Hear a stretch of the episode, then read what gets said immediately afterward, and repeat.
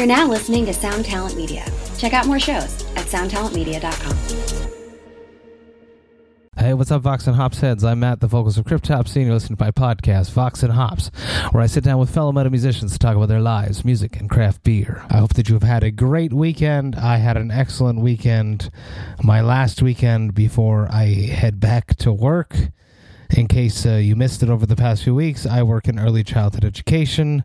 When I am not screaming for Cryptopsy or conducting interviews for Vox and Hops. That is my main gig. And uh, as of uh, today, I'm back at work uh, taking care of little kids. So, so that is happening.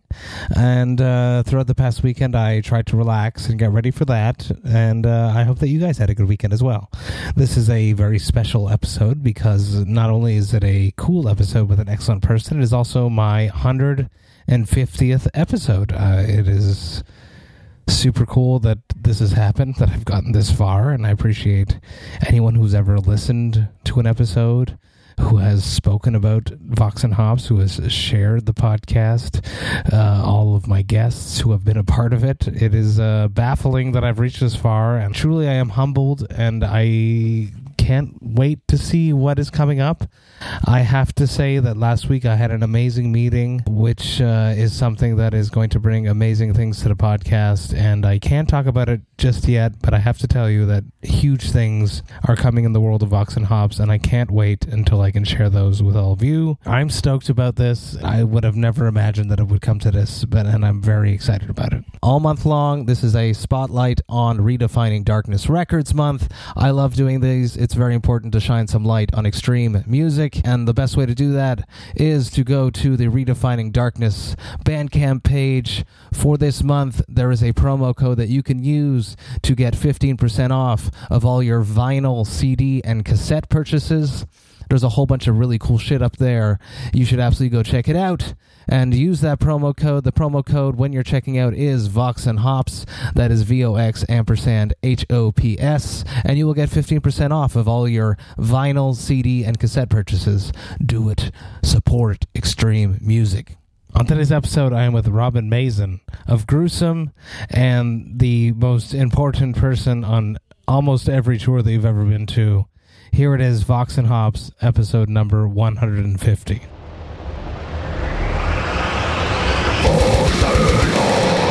I warn you, what you are about to hear is very disturbing indeed. Hey, what's up, everyone? Today I'm with Robin Mason from Gruesome, and uh, she's also, uh, in my eyes, the ultimate merch queen. Uh, she is involved with every band out there that you can think of. She has probably sold you a shirt and taken care of many, many, many, many bands that you love. I am super stoked to be with you when this whole crazy COVID thing started. You were one of the first people that I hit up to do one of these internet chats because uh, I just think you're awesome. So, uh, number one, how are you? I know that you you've had an accident sadly recently. I hope that you're recovering well, and uh, that's why we didn't chat sooner. So, so how are you? Yeah, uh, I'm uh, doing okay, and thanks for thinking of me. Appreciate it. I don't ever think of me. I don't like as I. I'm not a good interview person. Interviewee is that a proper term? I believe it is, yes. I don't know. The best part about Vox and Hops is that it's just two people sitting down, sharing a beer, and having a chat. So there's no stress of an interview really happening. It's just as if we were at a bar together. Yeah, that's it, that's what makes it a little bit better for me. But yeah, to go back, I did. Um, I wanted to do it earlier, but yeah, like when was it? About um, going on about a month. I fell roller skating and I broke my wrist and my hand. So I've been kind of dealing with that. I had I had had some surgery, and then now I'm in therapy for it. So I'm getting there. So and I wasn't even drunk; I was sober. I, I, saw those pictures, and they were pretty brutal. So uh, way, way to keep it metal. Yeah, it was pretty brutal. They said like anytime I asked like where it was, I was like, how bad is like how bad is it broken? Where they're like, it's just broken a lot, and that's all they kept telling me. I guess the average like I, they put the plate in there and some screws and wire and they said the average screws that they normally use are five and I have like ten. Wow. Double the amount. how, how long? How long are we looking until you're you're rehabilitated? Um, I'm getting there. I tried to play the other day, but I, I just can't turn my wrist the normal way. So I'm hoping, like in the next two three weeks, I'll be able to play a little bit. I just won't be able to fully. It's not going to be fully healed probably for six months to a year before it fully heal heals.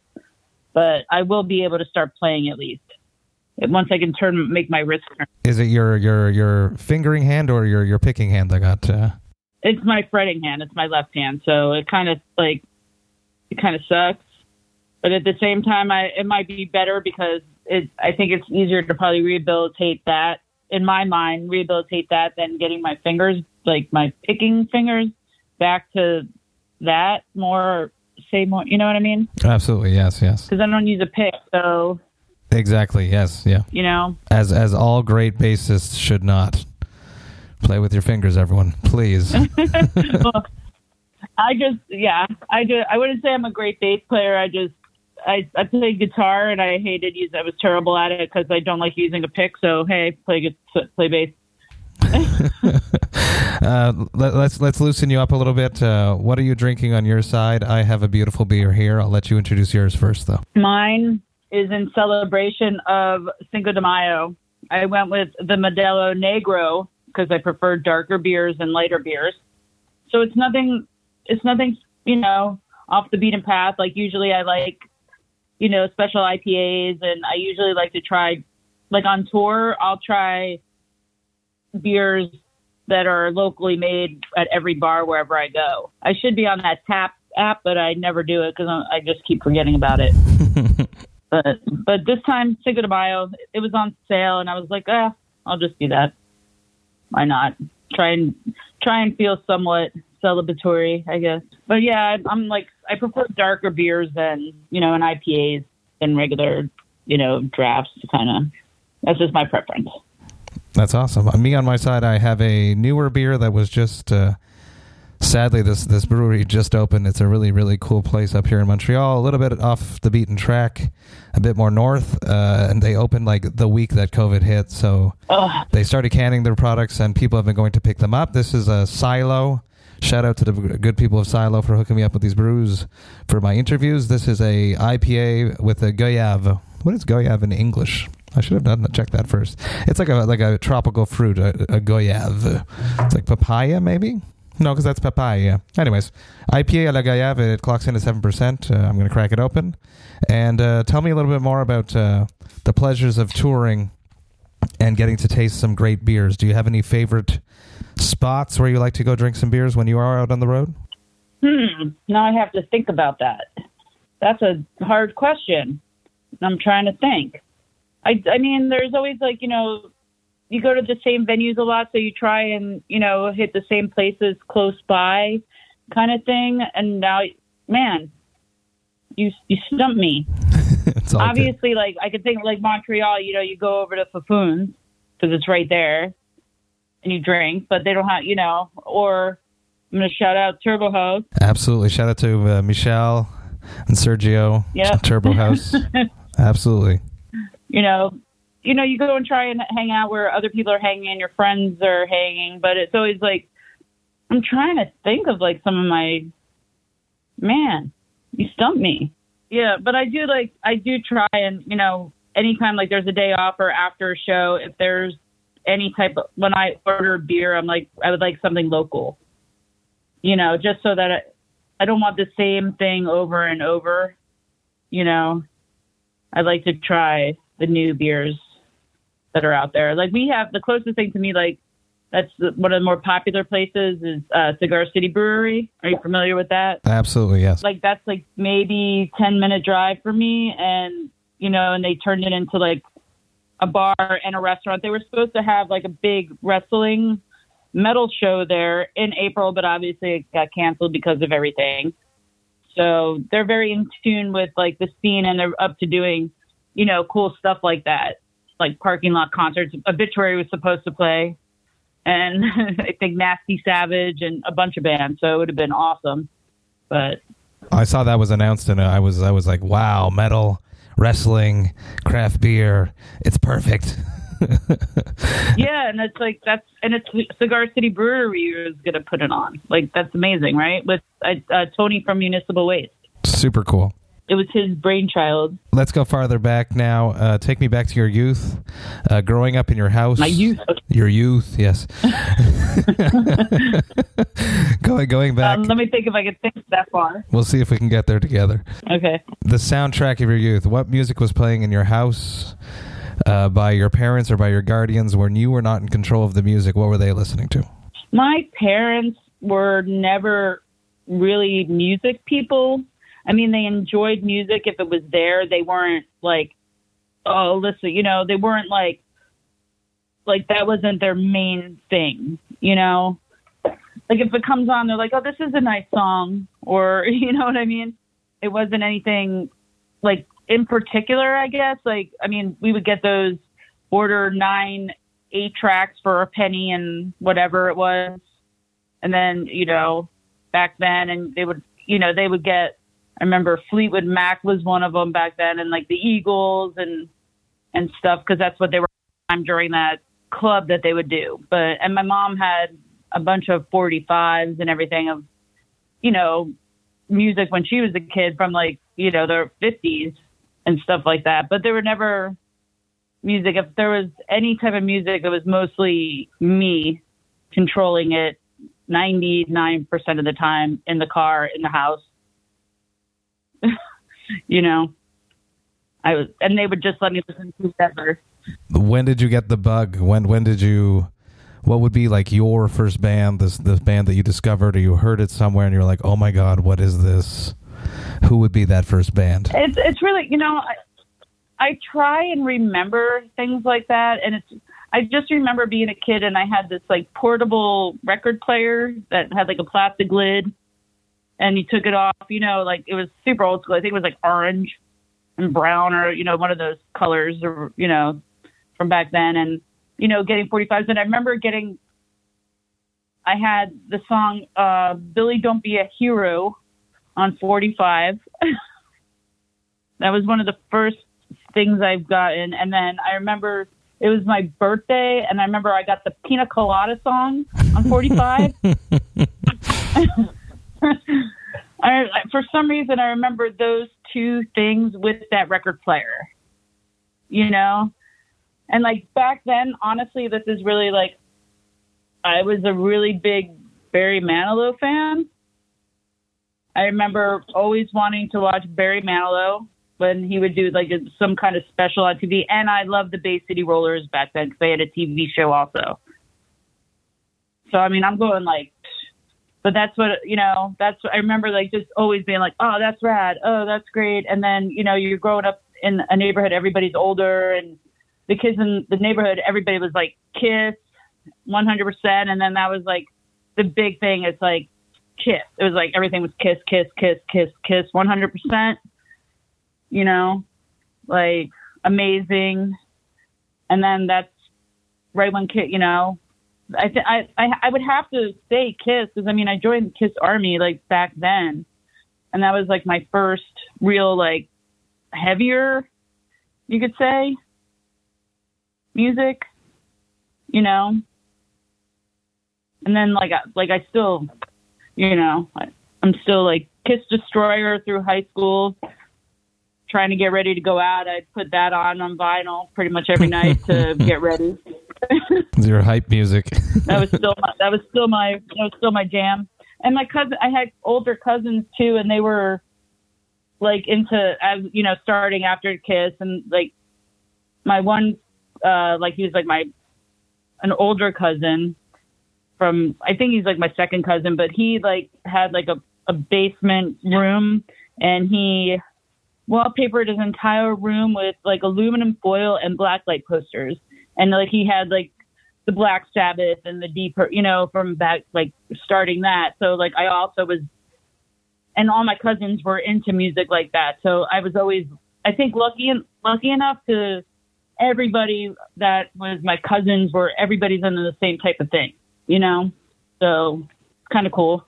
Absolutely, absolutely. And was it fun? Like, was like a challenge in between yourself and your cousins and your other cousins to discover new music and share it with each other? No, like I mean, we weren't. It wasn't like close because they they didn't live near near me. So like if we would go visit and stay, you'd you'd see that, and I would you know just sit there and be like, what are they listening to? Oh my god, what is that? Like you know, it was mostly the kids in the, the older kids in the neighborhood that were really into, you know, like I said, Kiss. And then as I got older, like you know, we moved and like those kids in the neighborhood were older, and then it was like, you know, it started just getting heavier and and I always say like in fourth grade, this kid Frank brought in Dirty Deeds record. I had um we I had I want to say I had an ACDC eight track, but he he brought in in fourth grade Dirty Deeds and he played it for show and tell. And I went home and I told my dad, I'm like, I need to go,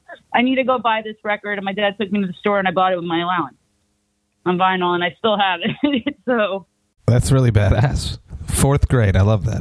Yeah, I just, I just remember Mrs. Lamb's class. I remember everything about it. I remember it was like that was like the epitome of like hearing, you know, that record in class and I and I for some reason remember like, you know, he's got big balls and she got big balls, and the te- and Mrs. Lamb just like kind of freaked out, and that was the end of his show and tell with that record, and that was. that probably made it even more appealing and more something that you wanted. The fact that she didn't let it finish. That's probably, but I mean, I just as soon as I heard it, uh, as soon as I saw it, I was like, I need that in my life immediately, and like literally, I went out and bought it. Like, yeah. You have been at so many shows in your life, so many shows. But do you remember your first show that you went to? My first show is uh, my first concert. Concert is Motley Crue. cool. That's that's cool. It was my first show.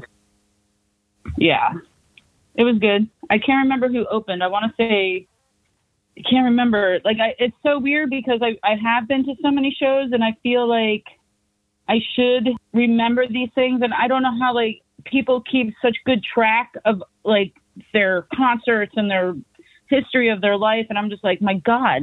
And I feel like I have a good memory and I don't. I guess. You know? It's hard to keep track. I can imagine it there, just the vastness of all the shows you've been a part of. Uh, when when did the whole you wanting to be on stage, when did that start? I always, you know, wanted to play up like most people, you know, you're in, a kid in school and oh, here's the recorder. You know, I don't know if you guys have that up there, but in ours was like learn to play the recorder and like you're in music class and you're learning about like the different musical notes and all the things. So I was always into that. And then, you know, I started playing piano because my grandparents lived next door and they had a piano and I wanted to play piano. And I just hated taking lessons. Well, I didn't mind the lessons. I hated practicing because it was like forced down my throat. Like did you practice? Are you going to practice? It's like, leave me the F alone, you know? I mean, I didn't say that because I was a kid, but, you know? but it's like, you know, it, I think the more it's like forced on you, you kind of like, like push away from it. At least I do, I think. Um, I've done that with several different things, but, and then after that, like I, I wanted to play guitar. My mom bought me an electric guitar. I was, and I wanted a Kramer because of Eddie Van Halen but I wanted the color that I got, which is a blue, because it's Steve Harris's bass. And I got that like I want to. Uh, I was 16, so a long time ago, but maybe 15. And then she got me my acoustic because I was taking music in in high school. I was taking guitar class, so I would play. And actually, like me and my two friends, we would sit around and pretend like we had a band. And our band basically, this was like maybe when I was like 12 or 13 we would just put on a record and we would sing it, and that was our band. You know what I mean? Like we pretended like, oh, she was to play drums and I was to do this, or you know what I mean? And and we had a name. We called ourselves Nyx, N Y X. but that was our like, that was like our first thing because we wanted a band and do that. And I remember, I don't know what, like singing Motley Crue, especially like back then, like first record Motley Crue. like singing that shit. It's like, what? And then after that in high school in guitar class, I wanted to do a band then too, and I was actually going to start playing. Um, this girl Michelle was in my guitar class, and actually Michelle went on to play in Jack Off Jill. I don't know if you know who that is. I do not. I'm sorry. They were like part of the Marilyn Manson scene. Cool. But um, yeah, so she continued playing, and we were going to try and do stuff, but that didn't work out. And then you know, high school's over, and that's when I met Derketa, pretty much because I always wanted to play, and I was doing that, and then and then it just kept going and going and going, you know, with everything else. So nothing super exciting, but you know, that's my musical path. just just a, a pure love of playing and the music. Yeah, I just always wanted to play. Like I just wish I had more discipline. Like if you're taking it, like I I really enjoyed guitar class because you know, everybody got to pick a song like each week. On Monday, somebody picked a song, and by Friday, you had to like basically transcribe it, learn it, and then play it in front of the class. so whoever song was whatever they picked. I said it's very cool. It's not something that we have up here in Canada, at least in Montreal, to have a, a guitar class like that in high school. It's uh, very, especially if you could pick whatever song you wanted. Yeah, it was like crazy. Like it was just that's just how the teacher ran it. It was awesome. Like I took two years of it, and that was one part. And obviously there there, there was different things. Sometimes you had to do everything by. Um, and well, I also took music theory, but it was a different type of thing. How did you end up being on every tour with with the, some of the biggest acts out there? It's really like, you know, I was, I still had my band, whatever, and I was going to college, and I my regular job, my like regular job back then was uh, pharmacy. I worked in a pharmacy forever, um, and it was Angel Corpse was going to Europe, and Gene and and Gene messaged me, and he's like, "Hey, would you be interested in going to Europe on this tour? We're touring with Marduk uh, and selling merch." He's like, "We can't really pay you, but." you know, we'll pay for your ticket and everything, and you know, it's a free trip to Europe. The classic offer. The classic offer.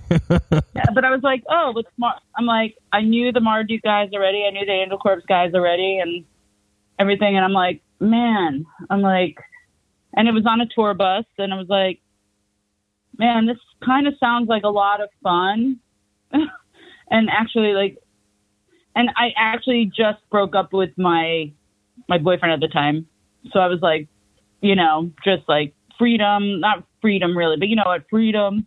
And let's get the hell out of here. And yeah, like something, you know, well, wow, this came up. Why not? You know, so I, I talked to my boss at the pharmacy and I was like, hey, I got this offer and I kind of want to do it. What do you think? And he's like, and he's like, I'm like, when am I ever going to get this opportunity again? you know? And he's like, yeah, he's like, that's fine. He's like, I took, so I took a leave of absence. Like I was lucky enough that, you know, they kept my, you know, my spot for me. But I took a leave of absence and I went with Angel Corpse over there. And by the third day, Marduk fired their merch guy. So I started doing Marduk's merch. So then I was doing Angel Corpse and Marduk. And then the tour was like almost eight weeks long. Holy shit. it was crazy. Yeah, it was like October something to December. It was crazy. And and halfway through the tour, um, it turned into like kind of more of a small festival. Like Cannibal Corpse joined on, Defleshed. Uh, I want to say Aeternus, all joined, and they had a merch guy. Those three bands had one merch guy, and he he wasn't the greatest. And like they were like, "Can you do our merch too?" And I'm like, "Oh, I don't know." I'm like, uh, like this is because I already knew like the cannibal guys, you know, of course, and I was like, uh, I don't know, let me think about it, and then they wound up kind of firing him, and then cannibal like we got back home, and then it was like, hey, we're going on tour. Do you want to go on tour with us? Hey, we're going on tour. You want to go on tour with us? And then somebody else called me, hey, you're working, you want to tour with us? Blah blah blah, and it's like, and it never ended. So my time of like, when am I ever going to have this opportunity again? Lasted for it's been over twenty years. Do you still go back to that pharmacy? Um, actually, like as I was still touring, I would go and work in the pharmacy. I would I would be what they call the floater. So I would go work at different stores wherever they needed me. So I was able to cover. They created a position for me, which was fantastic. I was like basically the only one in the company that did this because they had they had the other like the pharmacist that did it, and then they had like me, which is I was a tech. So I basically I was the only person that did it and then towards the end of that, they created another position with me, and they would send me to pharmacies to, that they were um, opening. So I would go and open the like I would go open the pharmacy, set it up, train the pharmacist, and everything. So then I started doing that on top of touring and everything. So it was kind of it was crazy. And then I like and I haven't worked at the pharmacy in a long time, but actually with this pandemic thing going on or whatever you want to call it, I was trying to find a job because obviously I can't tour now. Mm-hmm. So I was like, what can I do? And I was going to go get a job at this pharmacy here, and then I broke my hand and I can't Oh, lift anything shit. or type or. I can't open pill bottles. I can't do. It. So I'm like, okay, I guess I can't do that now. That's over. So What was it about you that made all these bands love you? What makes a good merch person? I mean, like for instance, I mean, I Angel Corpse, I was friends with them, and you know, and they trusted me. You know, Marduk I knew, so they trusted me. Then Cannibal, of course, you trusted me. You need to have somebody that you trust. You don't want somebody like, you know, that's going to be there and like partying the whole time. I mean, granted, don't get me wrong, I do party, but I do not ever start drinking until my job is done. Everything, my everything's got to be put away. My money, my merch, everything. Nothing's near me, and then I'll start drinking. You know, so I always say like every day is a Monday, every day is a Friday. You know, because it's like, oh, you wake up, you're like, oh, I have to load in, I got to work, I got to, uh, like, you're just like blah, like going to work on a Monday, like, oh, I got to commute, uh, and then you know, you work all day and then after the show you put everything away. It's like getting home and it's like, yay, party Friday night. And then it's like next day, uh, you know, so, like, you know what I mean? I think like it's, it's just, I don't know. I, I don't, you'd have to ask them why they always like why I get hired. I, I would think it is because I've been around for so long and it's just, I don't know. It it ties in with you the the reason that the pharmacy kept you for so long too. You're probably very reliable, trustworthy, uh, a hard worker. I would. I mean, I think I'm a hard worker. I think I'm trustworthy. I think I'm reliable. I don't know if everybody would have that same perspective of me, but that's how I feel about myself. I mean, and I'm and I'm really like I honestly like. I mean, now over the last few years, merchandise isn't my only job. Everybody wants me to tour manage now and all kinds of stuff, which that's fine. I don't mind it. I just I like doing merch because I like talking to other fans. I know that sounds like most people don't. I do. I like being in the crowd. I like talking about the band that I'm working for, you know, like, and talking to the people asking me questions. And they're like, you know, they're metalheads. I'm a metalhead. And I'm just, uh, you know, at heart, 100,000%. And I just like, and I like watching the band every night. You know, I don't know. It's, it's just, so I look at it like, I don't know, maybe because I have fun. I don't know. When you've started tour managing now, are you doing that in addition to doing merch, or is it just that as a standalone job? I'm doing both. Yeah, I'm tour managing and doing merch, and it, it's definitely more difficult um, depending on the band, especially. Some bands are easy, you know, um, but you know, overall, it's still when you're doing those two jobs, merchandise is pretty. I wouldn't say demanding. It's demanding of your time because you're at the merch pretty much all day setting up, depending on your product line. But you're at the merch most of the time, like 90% of the day, because then doors open, and then you're you can't go run to tend to the band's needs if they need something. It's impossible. And then you're like on the bus an hour and a half after the band even gets off stage. You know, so it, it's a lot of you're not really around them to take care of stuff. So, you know, I think when you're doing like one of the jobs suffers more, and I want to say the taking care of the band aspect and the tour manager aspect, unless the band doesn't need you for specific things during that time. You know, if they're self sufficient, like, oh, you know, oh, let me go get my water that I needed. You know what I mean? Then it's not a problem. But you know what I mean? It's just when you're at merch, merch is it's crazy. You know, especially if you're with a big band. It never ends. Yeah, especially if you're with like a larger band, you have to you're selling merch. you know what I mean? So I know exactly what you mean, and I was just on a podcast or a live stream, the Alex Kendrick show.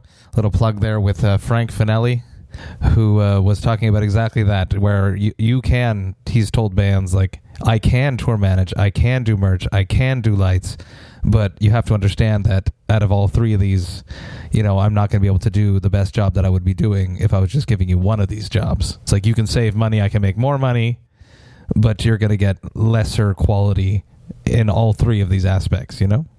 Exactly. There it's just something's going to like suffer. That's why it always it works out better when like the front of house person is tour managing and doing front of house because he's at front of house the same time the band's on stage. Exactly.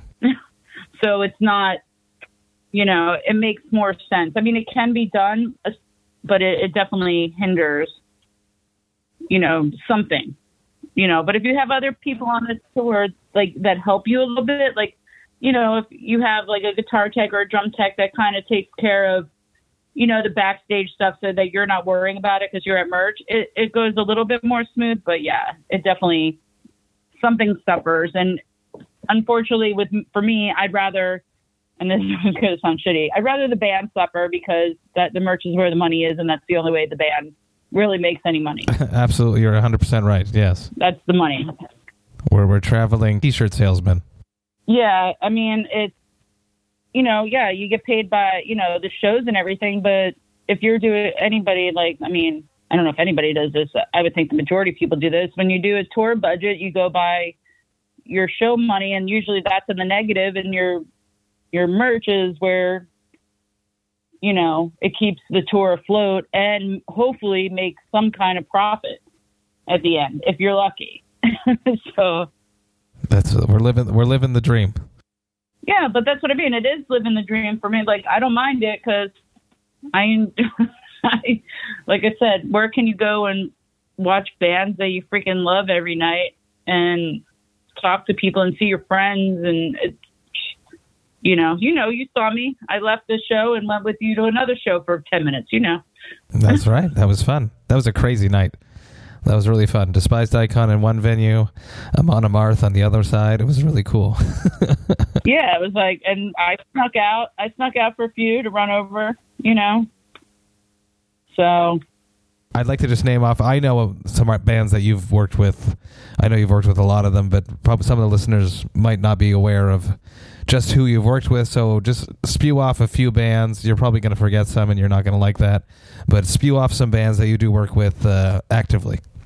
The ba- it's oh my god, it's always so hard to remember all of them. Honestly, I mean, I work for Exodus mostly.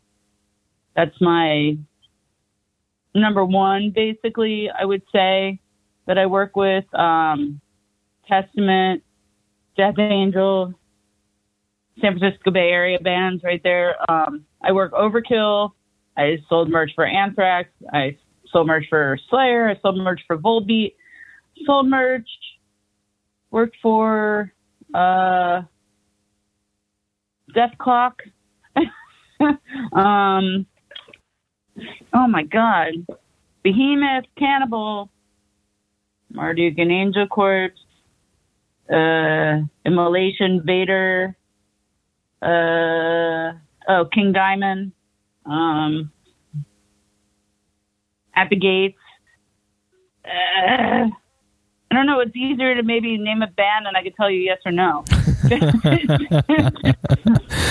and that that is why I think you're the, the, the, the road queen that's out there with everyone, just so involved. I loved it. So connected with all of the the huge metal bands. I love it.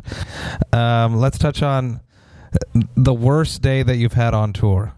The worst day I've had on tour? What's that road horror story? You've done so many tours. What is that horror story? Uh, I don't honestly know.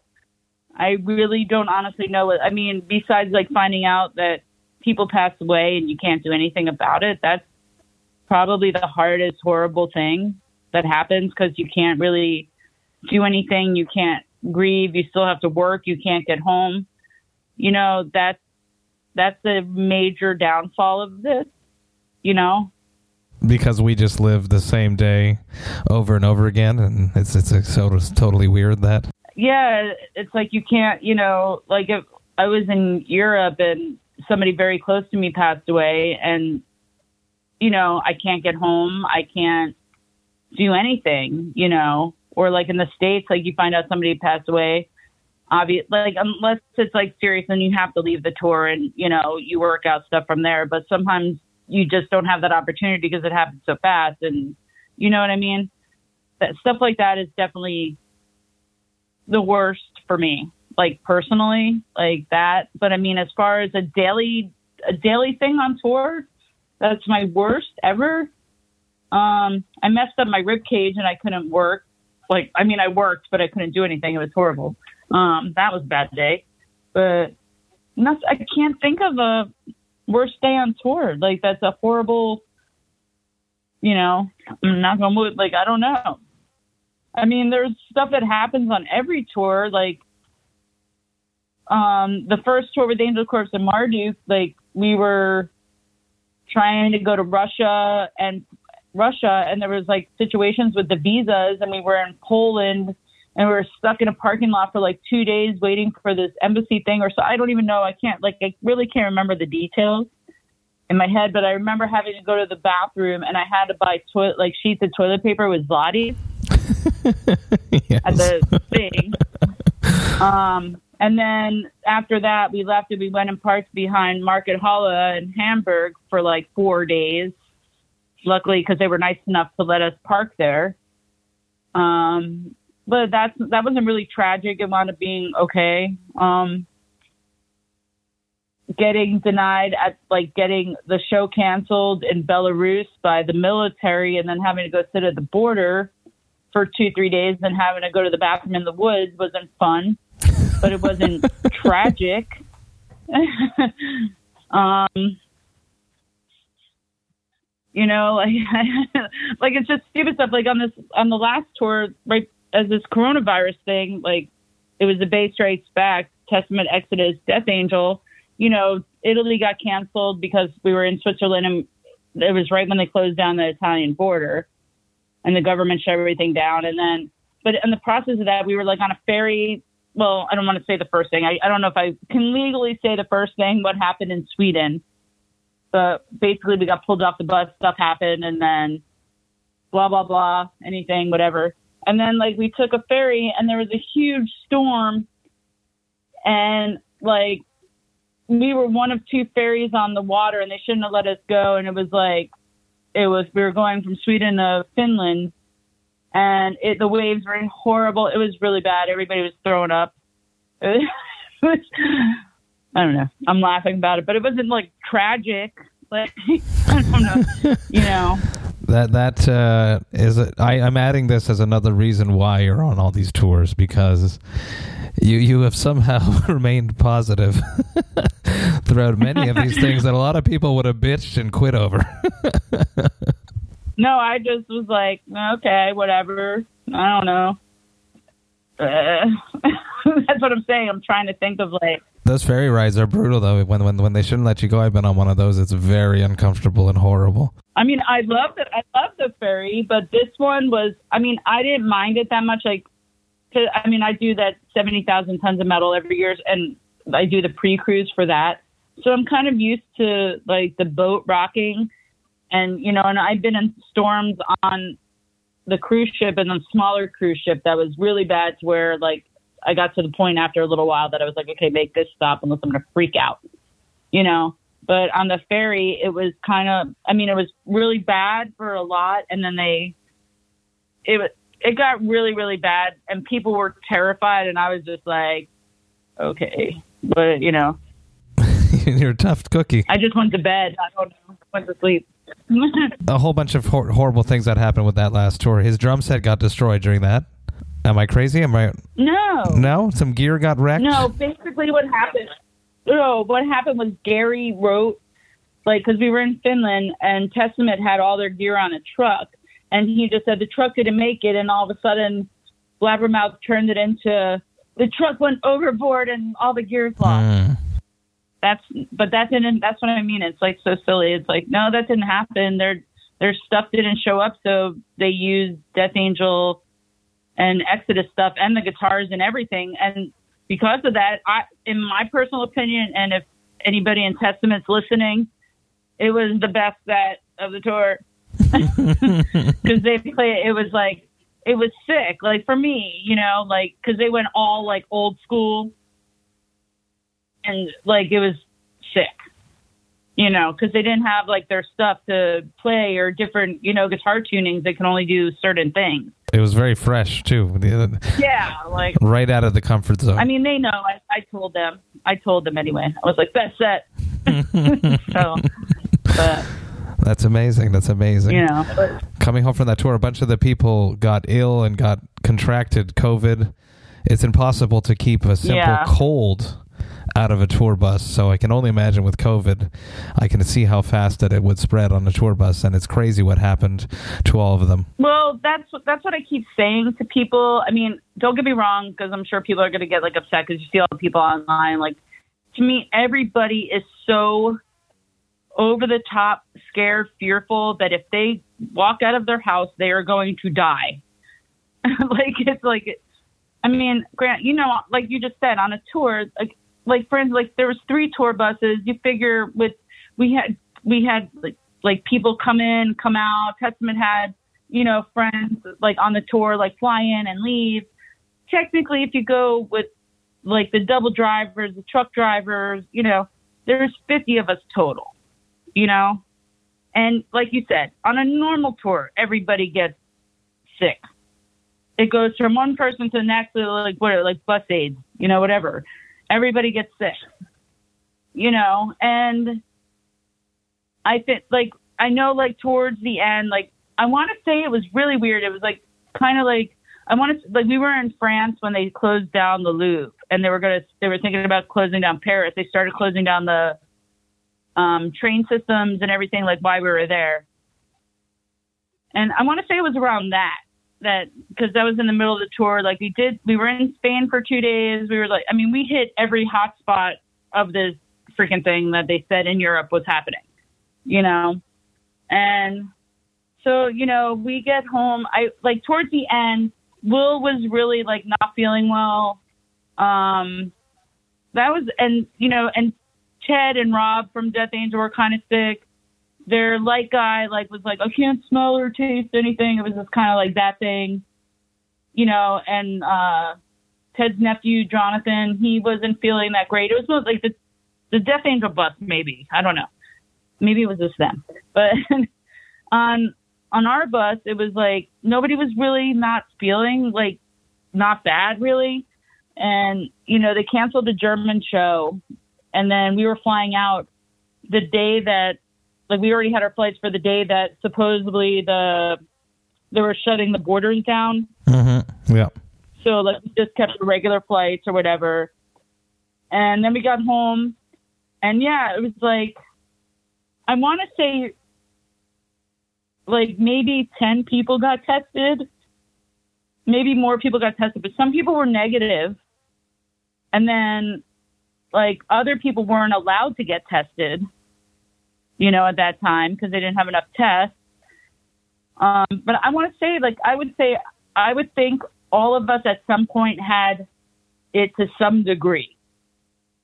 You know what I mean? Absolutely. because like I mean, you know, I mean, I was like coughing a little bit, and like the one guy that got tested positive, like he was hanging out on our bus and I'm playing Yahtzee with him and like touching his pen. We're sharing dice and you know what I mean?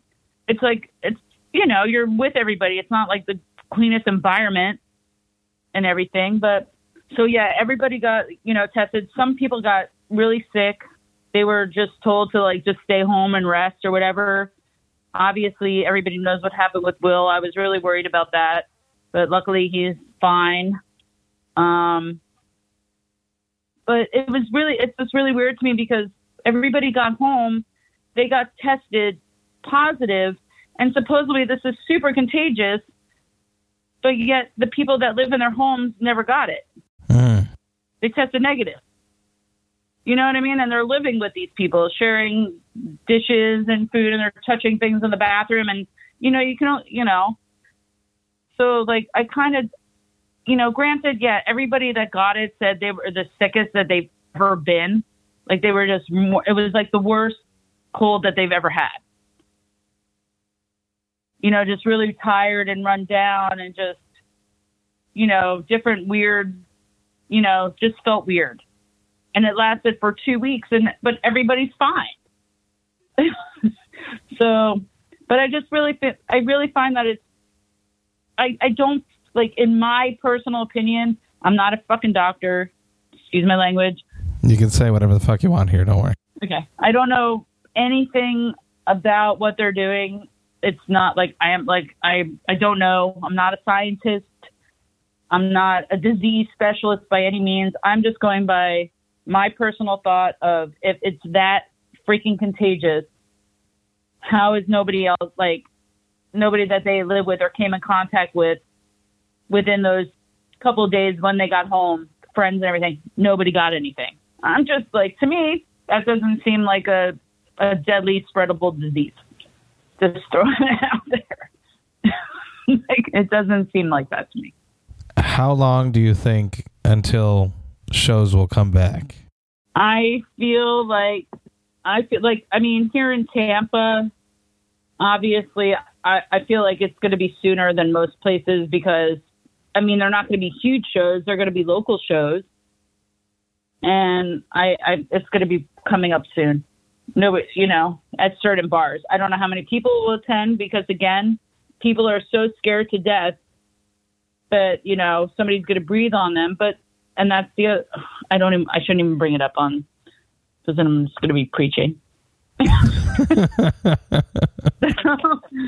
I don't know. Working in a pharmacy, like being around people that actually like you know, that are super like back when nobody knows it, like, you know, not say AIDS, MRSA, like, you know, and I'm dealing with people like that. And that, that was, you know, that when there was no cure, you know, that's almost like a little kind of scary, but like I wasn't afraid to be around that. And to me, it's, I, I think maybe, maybe I'm just desensitized because like being on tour, I'm dealing with like people were like handing me money out of like they put it in their mouth and hand it to me. So like sixty thousand dirty people in a month. I wouldn't say they're dirty, but you know, you know what you know what I mean. Like money's dirty anyway, and I'm touching it all and touching my eyeballs, and I'm surprised. Like you know, I'm I'm probably immune to everything.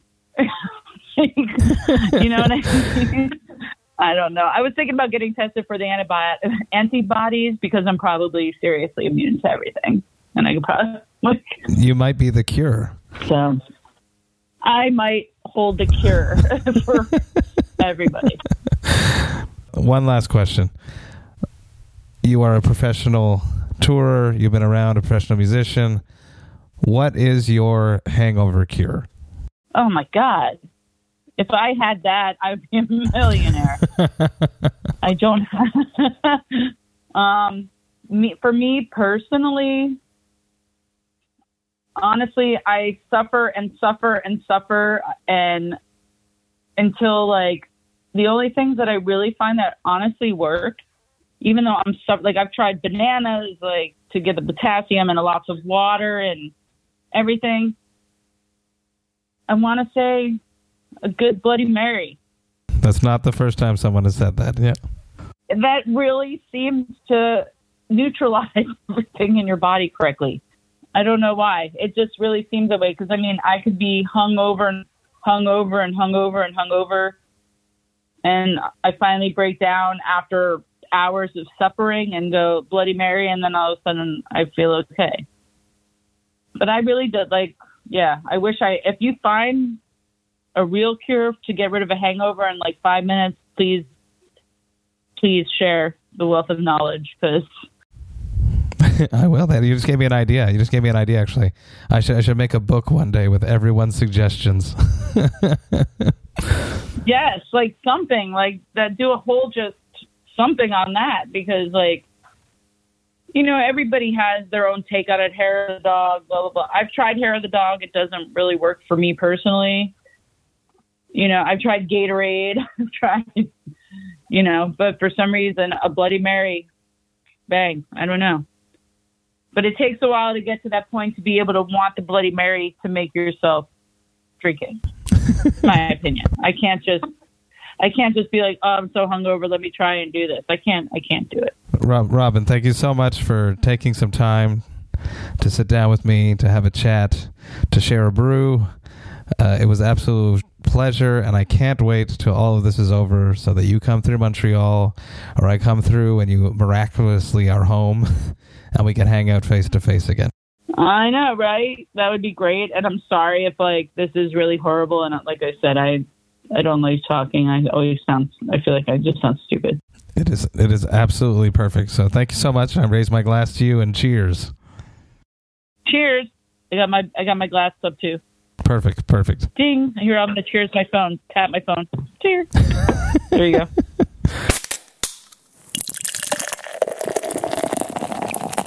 Hey, thank you so much for listening right to the end. You know that I love and appreciate that. I love Robin. You should love Robin. I'm sure you've met Robin. She is, as I mentioned in the intro, the most important person on all of the tours that we've ever been to. She is what makes most shows that we've been to work and function. She's crucial. Not only that, and I didn't get to touch on it enough throughout the interview, and I feel bad about that, but she's also a really sick bass player in an amazing band called Gruesome. I wish that I got more into that, and the next time I chat with her, I will go deeper into that. So I apologize to you, Robin, for not digging deeper into that aspect of your life. I can't wait till shows start happening again so that I can hang out with Robin again, face to face.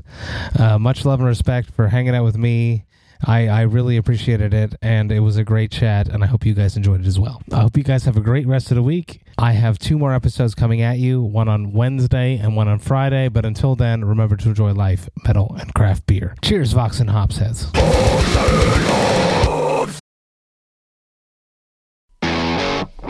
Ever wonder what a punch from Elton John feels like? Or how you'd cope with having turned down the chance to be in Nirvana? Or what signal Keith Richards gives when he wants you to get the hell out of his hotel room? Fans of Too Much Effing Perspective don't have to wonder because they've heard these exact stories and a jillion others on our podcast. I'm Alex Hoffman, former tour manager for Radiohead. And I'm musician and comedy writer Alan Keller. On the TMEP show, we get guests like Nancy Wilson from Heart, Jeremiah Fraites from the Lumineers, and Modern Family's Julie Bowen to tell us things they may have only shared with their therapist, clergy, or a TMZ stringer. So join us on Too Much Effing Perspective. That's E F F I N G Perspective. The only podcast you crank up to 11.